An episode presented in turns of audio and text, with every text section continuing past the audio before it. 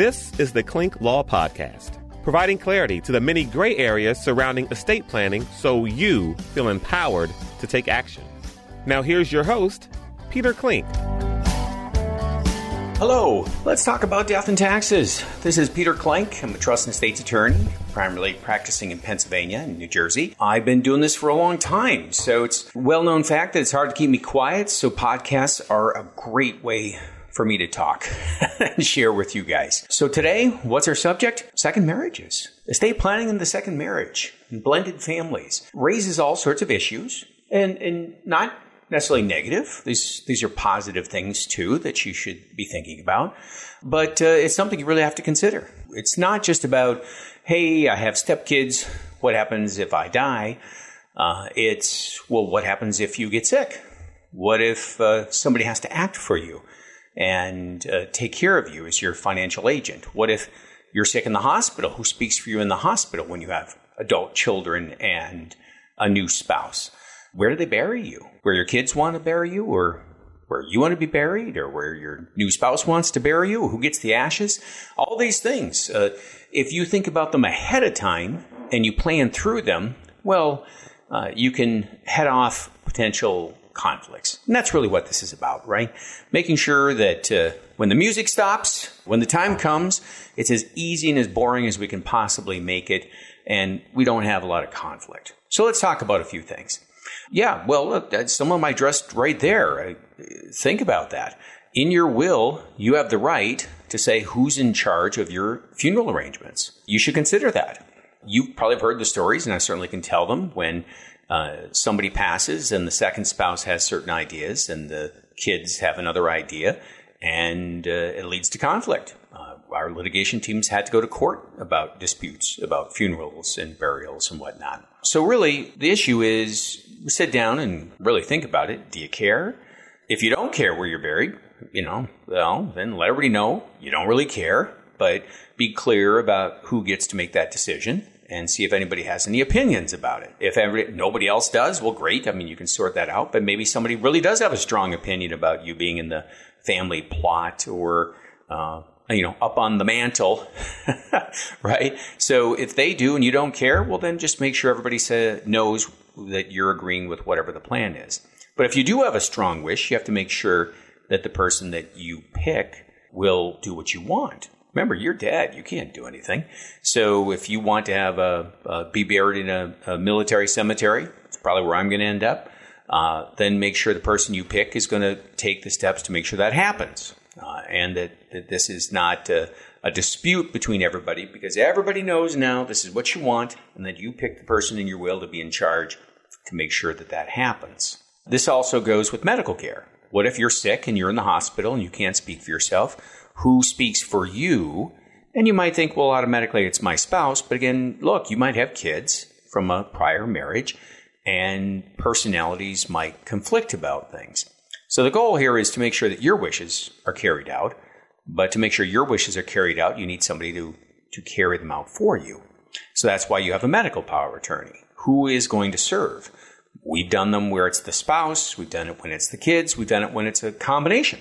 You just have to take into consideration the personalities involved, who's going to be making the decisions, uh, and make sure that everybody understands what you want. So these are things that you really can brainstorm about with, with your trust and estates attorney as you're doing the document to make sure you've got the right people. And it's the same with the financial power of attorney. Uh, you might have all your assets separate from your, your second spouse. You might have them all together, uh, but you have an IRA, right? Your spouse has no automatic right to manage your IRA. That's your agent and your power of attorney. You might own the house. Who's in charge of your financial assets if you're not able to take care of them. And again, it might be your spouse, it might be your kids, it might be a combination, it might be a neutral party. This is something that you need to talk to your trust and estate attorney about and come to a uh, an understanding giving your specific situation. So, you know, what was good for one person might not be good for you. And then your will. You know, what does happen to your things when you go? You know, once you're in a separate marriage, you might have a house. Who's going to live in the house? Who gets the house? You might have assets that you want to pass to your children as soon as you pass, even though your spouse is still alive. Well, will that leave your spouse homeless? Uh, will that leave your spouse without enough money? These are all things you need to think through. There's also a part of that plan is the potential of having what's called a contract to will in your will, where you and your spouse have a binding arrangement, a contract as to what will happen to the things after one of you dies. This can solve a lot of problems. Like, again, the house. You want your spouse to stay in the house after you die until they don't want to stay there, but you know, they need to pay the bills, they need to keep it up, they need to maybe not move in with a bunch of bikers. Uh, they, uh, as soon as they leave, your children are free to sell the house. Well, that can be all spelled out and can be in your wills as a binding contract, right? There's nothing to negotiate after your death because it's already all spelled out. Same with perhaps, you know, your money and a certain amount of money goes to your spouse until they die, you know, $5,000 a month, you know, to make sure that they're okay. And then when they go, though, all the assets have been held in a trust. They're not subject to your spouse's claims or claims by your spouse's children. And then at your spouse's death, they go to your kids.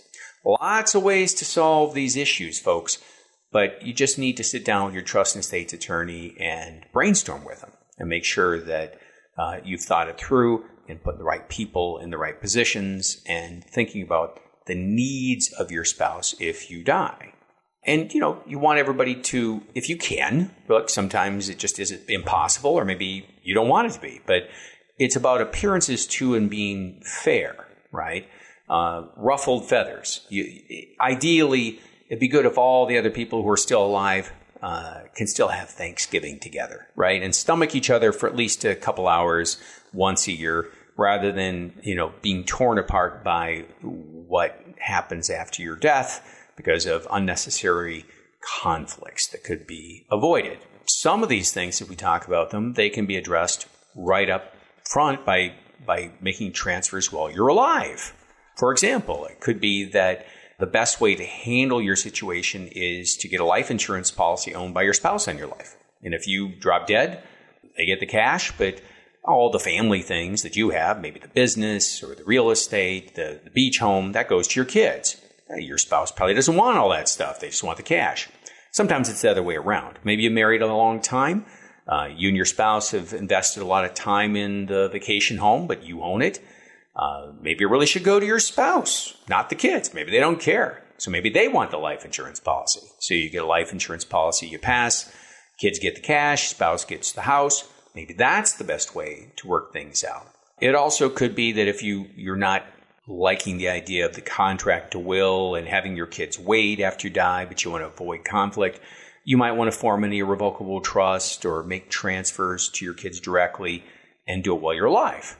That way, when you go, it's got nothing to do with your estate. It's something you did when you're alive, right? Everything was transferred out. And in the will, too, you know, if you've been married a while, a lot of people want to treat all the kids from both sides of the family equally. And they want to make sure that, uh, that they, they get just, you know, there were four kids, that they were all treated as, as equals, as if they were your kids, and your spouse wants to do the same for yours. Well, that's fantastic. And again, uh, very nice, but it needs to be spelled out clearly in the document too. That when you say descendants, you mean descendants of yourself and your spouse, not just your descendants. So the document needs to be clear to avoid potential conflicts or maybe excluding somebody you really wanted to include uh, in, in the, process. So those are the, again, the highlights, but there's other things that might come up when you're doing your, your planning and making sure that the kids are treated right and treated in a way that you both want them to be treated. So if you have questions about your family and your blended family in Pennsylvania or New Jersey, I'd be happy to talk to you. You know, call and set up an appointment. We can brainstorm. Uh, if you're not in those states, you that find a trust and estates professional near you and be able to talk to them. Uh, and make sure you again you bring this up. I, I have had people talk to me for almost an hour until they say, "Oh, by the way, that one kid over there, that's not my kid." you know, be open with your trust and estates attorney that there's a stepchild involved or somebody you've treated as your child your whole life, perhaps, that's not really your child, because that needs to be really clear in the document. Well, hey, it's been great talking a little death and taxes with you. Uh, you go have a great day, and uh, I'll talk to you again in the next podcast. Until then, uh, it's Peter Klenk, Trust and Estates. Be well. Thanks for listening to the Klenk Law Podcast. Please subscribe, rate, and share.